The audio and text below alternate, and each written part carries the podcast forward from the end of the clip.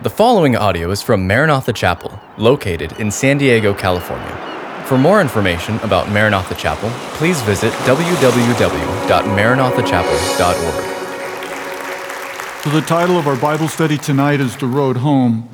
Uh, I, I, from time to time, spend time driving from San Diego to Phoenix, where my daughter lives, and I thoroughly enjoy the ride. And we've been making that trip so often that I know all the landmarks, and, and it's uh, few and far between that there's anything that we, you know, we'll see that there's been some change. As uh, Faith so graciously read for us the verse 6 uh, through 22 of, Rome, uh, of Ruth chapter 1, uh, our takeaway is the cross. The cross is our source of strength in times of trouble. And, and tonight, I think that as we gather after the Bible study, there'll be an opportunity during time of worship to do two things. And that is to visit the cross this evening. You, individually, you personally, can visit the cross through the elements, through the bread and the juice. We visit the cross, and something happens to us when we do so. Something takes place when we, by faith, take the elements, that which is representative of Christ's body, that which is representative, symbolic in my theo- theology, symbolic to be sure, but there's something that happens to me when I remember what Jesus has done on my behalf. And that, that the result of the cross is still affects me uh, uh to this day, personally. The cross is our source of strength in times of trouble. This is important to know. Maybe for you, as you sit here tonight or you watch us online, want to greet you, those of you that might be watching this online or as it's recorded to see it later. I want to speak to you. This idea, this concept of Jesus' death on the cross and his resurrection being a source of strength to us in our time of trouble. That may be something that is pertinent to you tonight. It may be something that you can hold on to tonight. Maybe it's not for tonight, maybe it's for down the road. Maybe it's for some point in time in the future, or maybe it's for a friend. Or maybe it's for a friend. In 1986, my father passed away after six months of, of battling cancer. I didn't know really what to do with the whole situation. I was in my 20s and and, and I remember that he called me to his house when he received the diagnosis, and, and I didn't know much about cancer. I didn't understand the terminology. Or I remember going with him to the doctor, actually at Tri City Hospital, and them running tests. And the consultation was with me, my mother, and my dad, and the doctor spoke to us, and yet in generalizations, nothing really specific. I'm kind of a blue collar guy or a no collar guy. And so I noticed that the doctor disappeared, a young doctor, and he was kind and he was gentle. And I followed him into a room. I think I surprised him. And he turned around and I said, What does this mean? I don't understand. And, and, and he took off his glasses and he looked at me and he said, The chances of your father surviving are not good you need to make sure that he gets his house in order. I would tell you I was the, my, my family's oldest son, but I am the only son. In a Hispanic home, this is an important position. I spoke to my mom and to my sisters. I have three sisters.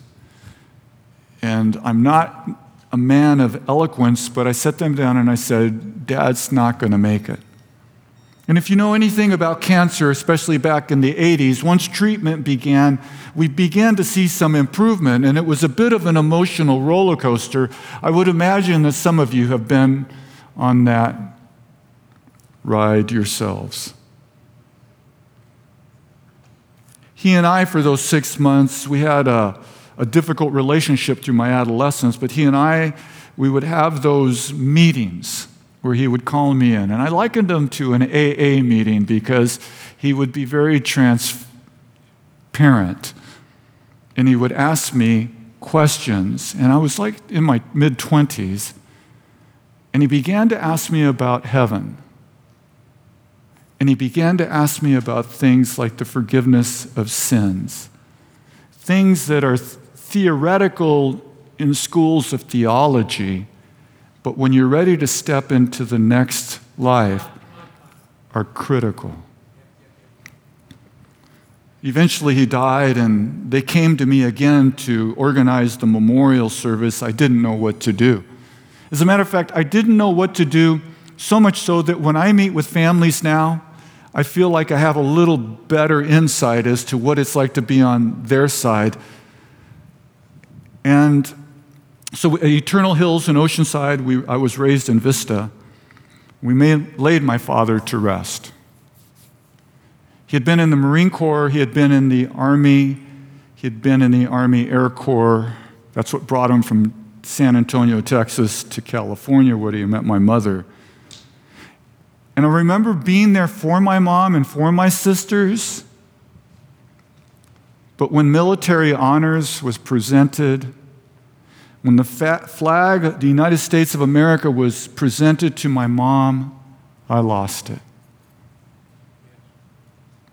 And to this day, you need to know that to this day, whether I'm watching a movie or officiating a memorial service, and the military honors are given to a veteran who has passed away, I shake inside. Deep down inside, I shake and I fight back tears. And I experience a level of pain and loss. Listen, that I never want to go away. It reminds me of him. It reminds me of a loss. But it reminds me that my God became a man and died on the cross for my sins. And that one day, listen, and that one day, even though I feel pain today and in the moment, one day I will hear God say, There is no more death. And that gets me through, and that will get you through. The cross is our source of strength in times of trouble. Tonight we join Naomi on the road to Bethlehem. She's not going to stay in Moab. Moab to her represents three burial plots. To her, it represents a season of loss. She's decided to go home. She's determined in her mind and her heart that she's going home. And you and I are on a road home. We're going home. Moab is a reminder of devastating loss. She gathers her belongings. Uh, uh, whatever she has, she, she pulls them together. You've watched people leave California. You've watched them, you know, get the U-Haul and tell the stories of, of how many U-Hauls are leaving. And, and, and maybe you've been the recipients of some of their treasures. Uh, ah, treasures, I don't know, but you know what I'm saying. Or, or maybe you've helped them, you know, visit the local thrift shop, and, and that makes us all feel good. But you and then you've said goodbye. Maybe there's been a fiesta and carne asada and pollo asada. I mean, you know, it's maybe you've really done it right as you've sent them off. And as they're driving away, you go, you, I hope you enjoy that Mexican food because where you're going is Taco Bell, homeboy. You're not going to get anything like this. Yeah, you leave us here with the liberal government, but we're going to keep the Mexican food here. She gathers her belongings, she says her goodbyes, listen, and she releases her daughters in law. She lets them go.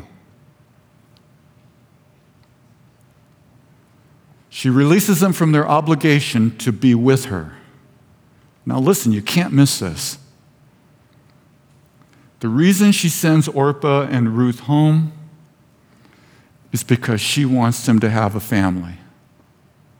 My friends, I don't know what your perception of love is. I don't know when you hear the word what you think of, and I'm not going to mess with it. I'm not going to put this brown index finger in your Kellogg's to cornflakes tonight. But listen, this is love. This is what love really looks like, what Naomi is doing for her daughters in law. In Naomi, we catch a glimpse of God's sacrificial love. She's willing to give up a level of security so that others might have hope. She's willing to give up companionship and to be alone so that her daughters in law might have hope. I want you to think about this. When we, when we live in the shadow of loss, uh, again, the death of a loved one, a, a troubling diagnosis, the end of a relationship, all of this represents great pain. Loss represents pain. There's no way around it. It's like when I hear the taps being played. When I see, when I, I see the Marines or the, the soldiers or the sailors, when I see them at attention, when I watch them taking the flag and carefully folding it, when I watch one of them come to the widow and get down on his knees and say, and, and be, on behalf of the President of the United States, we thank you for your faithful service. I'm shaken inside by the loss, but the cross tells me that that loss has an end and that I will one day experience wholeness. Let me be clear. Maybe not in this lifetime, but certainly in eternity. Strength is found in looking to God's love at. It is realized at Jesus' cross. His death and resurrection remind us in no uncertain terms that God has paid the greatest price for our redemption and that the story will not be over in this lifetime. Please know, as you sit here tonight, I am in no way minimizing your pain.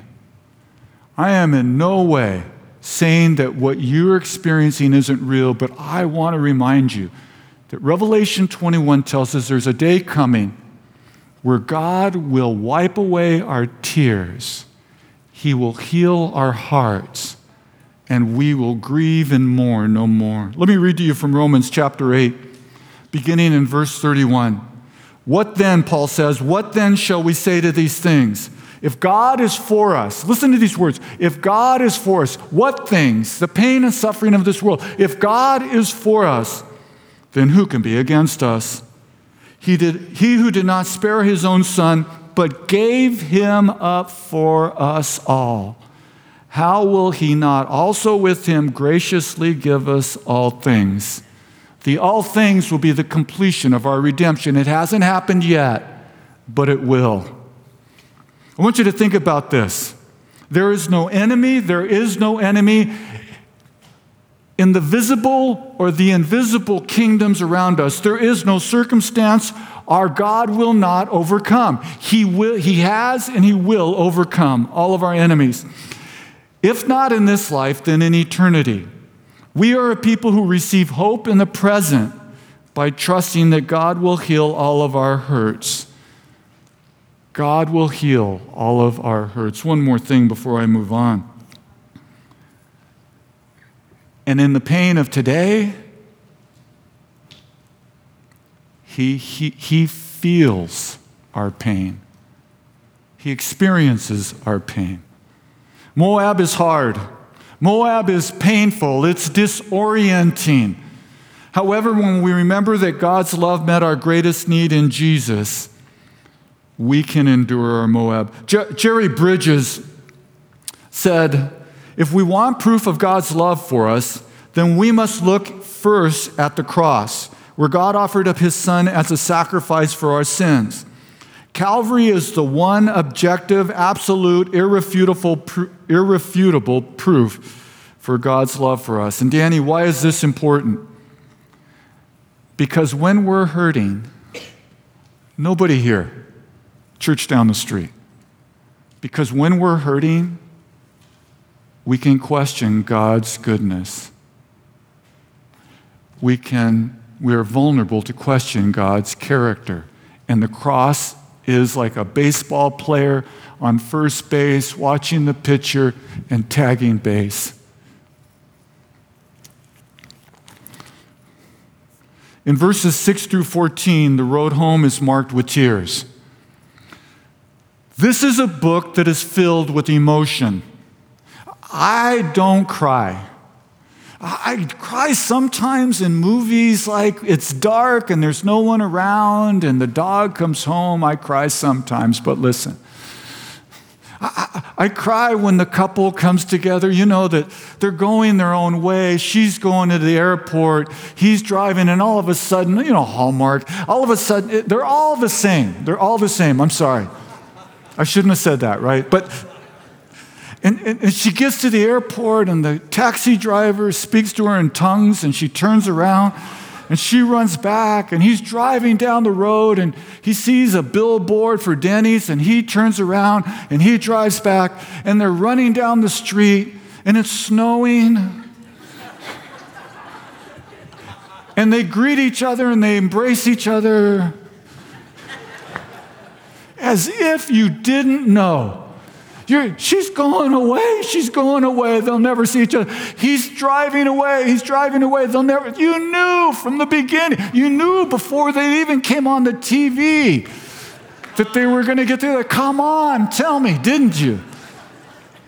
But isn't there something inside of us? I was talking to one of the pastors today. This is terrible. What I'm about to tell you is terrible. He said, You see the movie Dog? And I said, Yeah. And he said, What do you think? He hadn't seen it yet, and I didn't want to give away the ending. And he said, What did you think? I go, Well, you know, movies, uh, the vernacular, but of course, he's a military soldier, so I guess that comes. It's like baseball, you know, like spitting and scratching and bad words. I mean, but I go, But it's a story of redemption. And he's like looking at me. He goes, Yeah, you're teaching Ruth, so everything's a story of redemption, right? And what I wanted to tell him, but I didn't, is I go, that at the end of the story, the soldier redeems the dog. I go, but at the end of the story, the dog saved the soldier.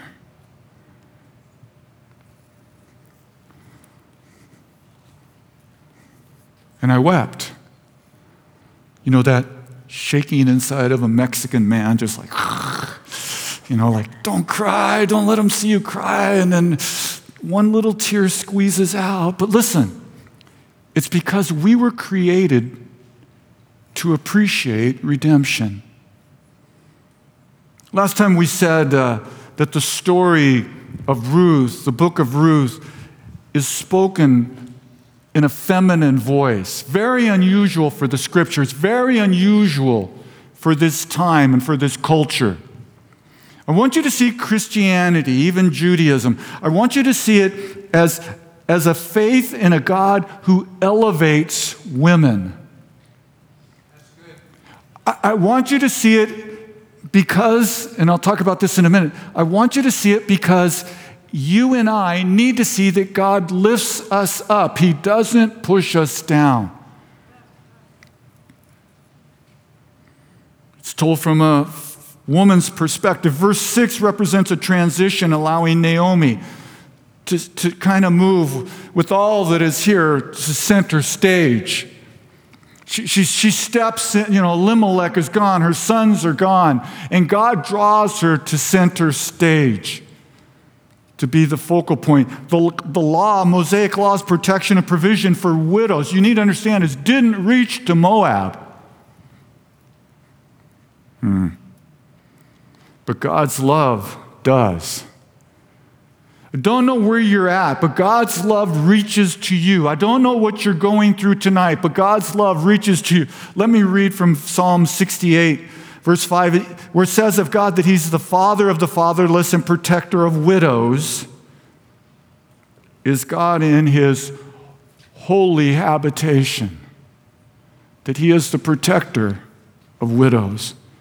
Naomi's feet were on Moab soil. Three graves spoke of her great loss, but every time she gazed westward, she would see the land of promise. And you and I, by faith, see the land of promise. Your feet are in this world. Your heart is breaking over what you see going all around you. But by faith, like Stephen on the day that his life would be required of him, looked up into the heavens and saw Jesus standing at the right hand of the Father. My friends, the cross. Oh, the cross. Verse 6 again says that the Lord had visited his people and given them food. It's important to remember that famines have an expiration date. If you were in my home, you would know that I look at the expiration date on everything every day. My, my wife will tell you, he's the one who goes to the refrigerator, and as he opens it up, if there's yogurt, he looks at the expiration date. If he opens it, you know, the cute little containers, I put a little cinnamon. I like vanilla bean yogurt, it's the best. A little bit of cinnamon, stir that baby up, and then she goes, Why? I go, I want to see if it's bad. It's yogurt. Certainly it's bad. Famines have expiration date, they have a beginning and an end. Remember with me, this, remember with me that a season of scarcity had caused Elimelech to leave home for Moab. He heard that there was enough, maybe even plenty in another country, in another place. His plan was to stay until the famine was over, then to return home. But the story didn't play out the way he expected because you see, tragedy struck. Moab promised life, but it delivered death. And at the passing of her husband, she loses, even in a foreign land, she loses provision and protection. Oh, but it's more than that. She goes into her home.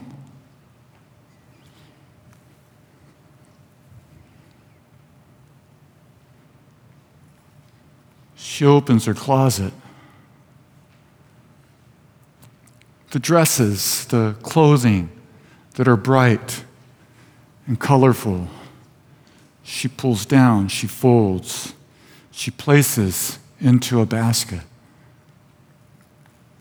The clothing that she would wear for special occasions, she puts away. She gathers her husband's clothing. For son, sons couldn't use them, she puts them away. And she goes and she purchases clothing that is dark and drab. And in a moment, her identity is changed. She's no longer the wife of Elimelech, she is a widow. You don't need to know her name. You don't need to know where she lives. When you see her on the street, in your mind, you know she is alone. And then tragedy 10 years later. Again, tragedy strikes when both of her sons, their lives are taken. We don't know the circumstances. And again, the wound that experienced, that wound is opened again. And tears flow. And now, not only does she wear the garment of a widow, her daughters in law, those whom she loves, too, follow her example. In a society controlled by men, we said it was patriarchal. She is especially vulnerable. As a foreigner in Moab, she has no legal rights. However, God's provision is seen when in the fields, as she's working, she hears from somebody that the Lord has visited his people and something happens within her. I've been a Christian since 1978. I've been a Christian since I was 22 years old. You know what? When I hear the gospel presented, I am encouraged and say, But Danny, you're forgiven of your sins. Yes, I am. But my God loved me so much that he would become a man and enter into my world and die for me and it reminds me again and again of his great love for me and his great love for you. In the fields of Moab, she hears that God has visited his people. Israel's recovery is in full swing. Think about this before we move on. In seasons of loss, in days of trauma, it is important to think, to ponder, to meditate on the good news of the gospel. It, it, it, might not be what you want to, be, want to do. It might not be logical to you, but when you think about the gospel, when you consider, when you ponder, when you apply it to your life, you will experience God's strength and God's power. The journey, uh, as best we could tell, depending on where they were at exactly on Moab, would take about three, three days. It was about 70 miles. Verse 8, Naomi speaks for the first time, where she speaks to her daughters in law, and she says, May the Lord deal kindly with you as you have dealt with the dead. That would be her sons, Mahlon and Chilion. Not only her sons, and with me. And, and so Naomi, in her pain and in her suffering, she hears that God is blessed and she's moving towards to Bethlehem and she calls her daughters to her. And, and it's a picture that's in the Old Testament so many times where a patriarch will put his hands on his children, on his sons, and he will speak blessing, anointed prophetic blessing into their lives. It's as though God speaks to him what the, their character is like as he names them or renames them. And she speaks to them, Orpah and to, and, and to Ruth, blessing. I, I, I can't tell you how many people I meet with that I feel like man, if somebody would have blessed you, if you could see that God Himself wants to bless you, that God Himself wants to look, you, you, think about Jesus. I know I'm jumping around here, but you think about Jesus and He's in the synagogue and, and people are bringing their children and He's holding small children and He's putting His hand on them and it says that He's blessing them. He's speaking life into them. He's, he, he, he's blessing them with the blessing of a, of a rabbi, uh, of a teacher, but he's also the God of the universe is looking into their eyes and he's blessing them. And the disciples, oh, they blew it. Makes me feel so good. But they blew it. Because as the line is forming, they're, they're like, no, no, no, he doesn't have time for this. He, and the word that it uses in the gospel, it says that he became indignant.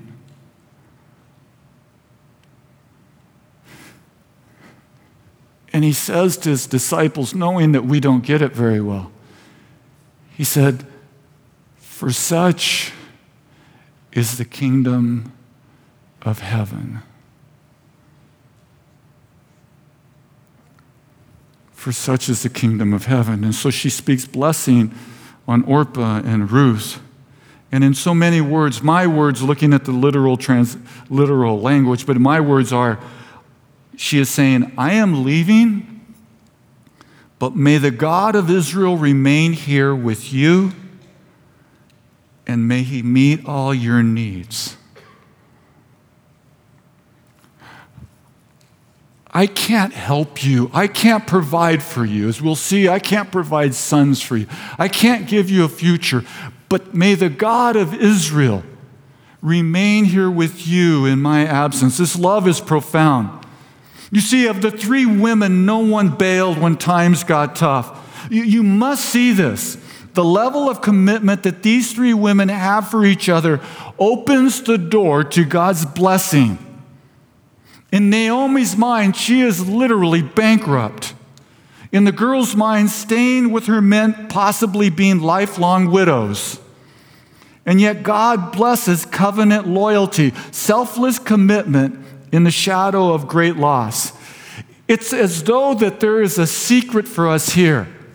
That as you and I share, show covenant loyalty to one another, that when we give to each other sacrificially, we are opening the door to God's blessing in our lives. When I take my eyes and I put it on somebody else, put them on somebody else, and I am moved with God's generosity to bless them. I open the door to God's blessing in my life. Maybe even if it's only that in generosity,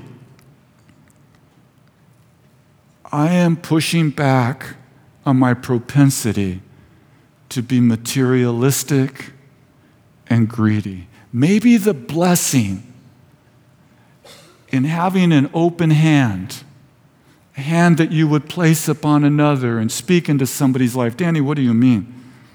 And this isn't flattery, but to come to somebody and say, I'm blessed by the way you show kindness to other people, by the way you show hospitality to other people, by the way that you give to other people, by the way that you listen to other people. Mm, I got to move on. In the girls' minds, it is Orpah and Ruth. They will experience God's blessing as one stays and one leads. Verse 9 The Lord grant that you may find rest. The idea of rest is to live securely, each of you in the house of her husband. The concept of finding rest means to settle down. You remember when David brought the Ark of the Covenant, when he brought it into Jerusalem, when he, when, when he, when he purchased the, the threshing floor and it came and it settled down. The, the terminology, the idea within the Hebrew mind is that it found rest. Remember when the children of Israel, after 40 years of wandering through the wilderness, when they came into the land, they found rest. So Naomi's desire for her sister, for her daughters-in-law, is that they would find rest in a family. Jesus said, Come to me, all who will labor and are heavy laden, and I will give you rest. In verses 12 and 13, Naomi talks about being herself being too old to remarry and to have children, specifically sons sons that the girls would themselves marry. We'll get into more uh, of this in the future, but the law in Deuteronomy 25 provided an arrangement where if a man died before he had children, his brother was to marry his brother's widow. A little strange to us, but the goal or the idea was to provide a son who would carry on the deceased man's name. This is oftentimes referred to as the marriage. Verse 13. And we see Naomi's perspective of herself. We're almost done. Hold on. The hand of the Lord has gone, gone out against me. With the girls refusing to go home, refusing to separate themselves from Naomi, she says, You know, God's hand is against me. The terminology here, the, the, the, the idea here is that she believed that God Himself was not only against her, against her, but the terminology is descriptive of God going to war against His enemies. This is how she feels. This is how we can feel, potentially. But, but you and I, looking from 30, 35,000 feet, I don't know why I picked that elevation, but uh, looking from such a high distance, we see God leading her to blessing. Let me say that again. In her pain and in her suffering, she feels like God has turned his back on her, that he's even aggressively against her, but in reality, he's leading her into his blessing. Time, my friends, leaving Moab takes time. Rick Warren said, Don't believe everything you think. Don't believe everything you think. Verse 14 And Orpah kissed her mother in law, but Ruth clung to her. So then Orpah can take no more, and she, she draws near to Naomi, and she reaches over and she embraces her. And as she embraces her, and this is so common in the East, actually, even in Central America and South America, it's so common in other cultures, people are kissing each other all the time. It's terrible. But nevertheless, she, she, she draws near to her. She knows she will see her never again. She embraces her and she kisses her and she leaves. The writer provides contrast for emphasis when we read, But Ruth clung to her. Ruth's love for her mother in law caused her to stick to her. Literally, Naomi could not move without Ruth moving with her. Now, hear this. With quiet determination, Ruth determined to live the balance of her days caring for Naomi. She would not be separated from her. Just a couple of thoughts and then we'll move on. Faith may or may not accompany, be accompanied with emotion. Let me say that again. Within the context of the church or Christianity or your growth groups or your conversation with other Christians, faith, trusting in Jesus, may or may not be accompanied with emotion. For some, faith in Christ is more logical, it's more intellectual. I admire people who, who, who have this capability of understanding great philosophy and theology. But for others, faith is an unseen current of feelings. Martyn Lloyd-Jones coined this term for one of his books when he called it joy unspeakable, an overflowing of the soul. Regardless of the response, you will find a disciple, in a disciple, a commitment that with or without tears clings to Christ, refuses to let go. Verses 15 through 17, the road home is marked by faith. It is at this point that Ruth speaks. Her words are few, eloquent, and weighty. In essence, she's saying, let me read to you, verse 16. Do not urge or persuade me to leave you or to return from following you, for where you go, I will go, and where you lodge, I will lodge. Where you live, I will live.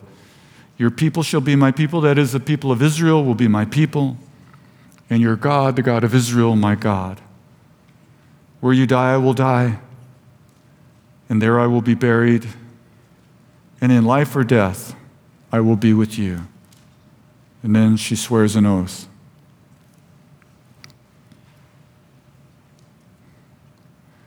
Ruth says, I am, permanent, I am permanently turning my back on the gods of Israel, and there were many, and on my people and on my family. Only death will cause me to no longer be by your side. Only death will cause me to no longer care for you. Only death will ever allow you to be alone. I will go with you. Verse 16. This, this poetry this beauty of this poetry where you go, I will go, where you lodge, I will lodge. Your people, my people, your God, my God. Here faith speaks, tears fall, and God moves. One wonders where such words come from. Where, where, does this come from? She's a Moabite. She's a, she's a foreigner. She, she's on the wrong team. She wears the wrong jersey. She has a, a, a, a Raiders tattoo. She doesn't care for Mexican food. It's all downhill. She's raised in the wrong neighborhood, educated in the wrong schools, praying to the wrong gods all of her life. How does this happen? How does someone like Ruth, make such a dramatic change in her life. I believe she saw in Elimelech. I believe she saw in her brother in law and in her husband. I believe that she saw in Naomi something that she knew she didn't have. And, and as you go through this world, be easy on those who don't know Jesus because they're watching you. When they say the things they say, remember, they don't have the hope that you have. When they do the things they do, remember they don't have the compass of the Holy Spirit inside of them the way you do. But ultimately, I propose to you this evening that what you have in verse 16 is God moving. This is God. This is how He works. His spirit draws broken people to himself. He sees the limp, the withered hand, the emaciated soul. He heals, he gives life, he sheds his blood. John the Baptizer said in John 1 29, Behold, the Lamb of God who takes away the sins of the world. This is what he does, this is what he's about. Our God is about saving, about rescuing, about redeeming the lost. This is his business, this is his heart. You want to know what God is like? He's good and He cares about people like Ruth, about people like me, about people like you. Our God sees the fractured heart. He knows those who have no more tears for the grief that strangles their souls. He sees the immigrant, the refugee, the homeless. He sees and he comes to save. And as we sit here tonight, you say, But Danny, how does he see and how does he say? I'm save. How do I'm glad you asked. We will deal with this more next week. But it's important for you to know that as we are wrapping up here tonight, our God puts a premium on human life. And this value for life is embedded in our souls. You and I see people as being created in His image, and we are moved into action by injustice because we love God. I cannot say the Bible says that I love God. I cannot proclaim to you or purport to you that Danny Ramos loves God and not love my neighbor. It is impossible. It is completely impossible. Listen, in the famines of life, you and I are the ones who take care of people. You and I are ones that are moved to take care of the widow, the orphan. Listen, and the stranger in the land. You and I are the ones to step up to the plate because we love God. We don't hoard toilet paper. Uh huh. I figured enough time went by to say that. Ruth in verse 17 trumps Naomi's command to go home by swearing an oath. May the Lord do so to me and even more. Also, if anything but death parts me and you. She doesn't use the typical word or title for common title for God here, Elohim. Instead, she speaks out loud. And I want you to hear, she speaks out loud the covenant, even the personal name, Yahweh. Ruth, while she's still in the land of Moab, still in the land of other gods, foreign gods, pagan deities, she speaks the name of Yahweh and aligns herself with the God of Israel. If Naomi, and she did, felt that God was her adversary, Ruth sees him as her refuge. Psalm 91, verse 2 says, I will say of the Lord, I will say of, the, of, of Yahweh, my refuge and my fortress my God in whom I trust. So as Ruth moves on down the road, we're allowed to kind of to, to think to ourselves as we're reading through the book, like, like did they talk? Was there a conversation? Did the tears and the emotions subside? What did what did Naomi feel like as she was retracing steps? That last time she made this trip, she was with her husband. Last time she made this trip, she was with her sons. And what was it like for, for, for, for Ruth to see the change of the, you know, going down into the Jordan Valley, across the Jordan, and up towards Jerusalem? What was it like for her? To see that the people, that maybe their skin color was a little different, maybe their accent was a little different. And she's no longer where she's comfortable, she's no longer where there's familiarity. What was it like for them? We're not told. But there is in the journey a reversal of roles as Ruth leaves Moab and heads to Bethlehem. Uncertainty marks her future. Ruth knew no one. It's likely that because of the Moabite Israelite historic history of conflict that she experienced some level of prejudice.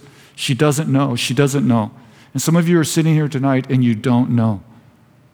You don't know what tomorrow holds. You don't know what next week holds. You don't know what next month holds. But Ruth reminds us that you serve a God who does. That you serve a God who does. Lastly, verses 18 through 21, the road home is marked by wonder. Go ahead and read this section out where it says, And when Naomi saw that she was determined to go with her, she said no more. So the two of them went on until they came to Bethlehem. And when they came to Bethlehem, the whole town, the entire town, was stirred because of them at the sighting. And the women said, Is this Naomi? And she said, Do not call me Naomi, call me Mara or bitter. For the Almighty, which is El Shaddai, has dealt very bitterly with me. I went away full, and the Lord has brought me back empty. Why call me Naomi? Her name, that means pleasant. Why call me pleasant? When the Lord has testified or witnessed against me, and the Almighty Shaddai has brought this calamity upon me. Just a couple thoughts and we'll be done. The two women come to the outskirts of Bethlehem. They think there's maybe 200 people that live there at this time. Remember, it's a tight knit community, they all know each other. And they see two women walking down the road, which would have been strange because of their vulnerability. Remember, it's the time of the judges, it's a time of anarchy and lawlessness. And the women are obviously, they've been on a long journey and, and, and, and they're, they're a little bit worn from the, and as they make their way towards them, some of the women from the fields begin to look at them and say, Why? That's, that's Naomi. That's. But then they're stopped mid sentence when they realize, Where's Elimelech? Where's Mahlon? Where's Chilion? Her sudden appearance is upsetting because she's without her family. And although the women call her Naomi, she corrects them and she says, I am no longer pleasant, I am bitter. If Ruth is loyal, Naomi is honest. In her suffering, she holds God responsible. My friends, this is the human experience laid before us. In John chapter 2, Jesus, can close your Bibles, we're going to get ready for worship and to take communion. And in John chapter 2, Jesus comes into the temple. He's this, he's this rabbi from Nazareth, from up around the Galilee. We don't have many rabbis that come from that area. We, you know, he hasn't been to our schools, to our seminaries. He, his training is sub- suspect. And there's something about his time of his birth and dad and it just doesn't make sense. And as he comes into the temple, he comes in like he owns it. He, he walks in up to the tables that, that have the currency, the various currency that was being exchanged at, a, at quite a profit. And he comes to the tables and he throws them over. And he comes up with a, a, handmade whip of sorts and he begins to drive the people who are selling animals that would be used for sacrifice out of the temple. And immediately the authorities are angered and they come to him and say, By what authority, by what authority do you do this? Do you have, we have God's authority, but whose authority do you have? And then they say, Give us a sign to prove to us that you have authority to do these things. And really, all he did was interrupt the corruption of, of, their, of their business tra- uh, transactions. And he says in John 2:19, you want a sign? You want to know by what authority I do this? You want to see a miracle? That's the whole concept behind a sign. And a testing sign was, was, was to a miracle, and, and the miracle would somehow prove his identity. But listen to what he says. You want a sign? I'll give you a sign. You destroy this temple. At, at, his, at his trial, it's misquoted. He said that he, they said that he would, said he would destroy. He says, Destroy this temple, and in three days, I will raise it up. You destroy this temple. He wasn't speaking of Herod's temple. He was speaking of his physical body. He says, You destroy this temple. You crucify me. You take my life. And in three days, I will raise it up again. And as I said at the beginning of this Bible study, whenever you and I are on our road from Moab to Bethlehem, whenever you and I are gripped by loss or tragedy or difficulty, Jesus says, I've left you a sign of my love for you. They crucified me. They shed my blood. They buried me in a tomb. They put Roman legionnaires around the outside. They sealed the tomb. And in three days, I rose from the dead. And because I rose from the dead, your sins are forgiven. And because I rose from the dead, your eternity is sealed. And because I rose from the dead, you can experience life everlasting. My friends, this evening, the cross is our source of strength in times of trouble. This week, I'll give you something to think about. The first word is faith. Remember that your journey means that we're learning to trust in God. Remember that the things that we go through and experience mean that we have an opportunity to learn to trust in God. Not the funnest thing in life, but it is an opportunity. Second thing, change. Remember that you are being transformed through bitter experiences. You are being changed and transformed into the image of Christ Jesus. The faith that's being strengthened will last the change, the character change, the faith that's being purified tonight, today, will last for all of eternity. But remember, famines have expiration dates. The trial will come to an end.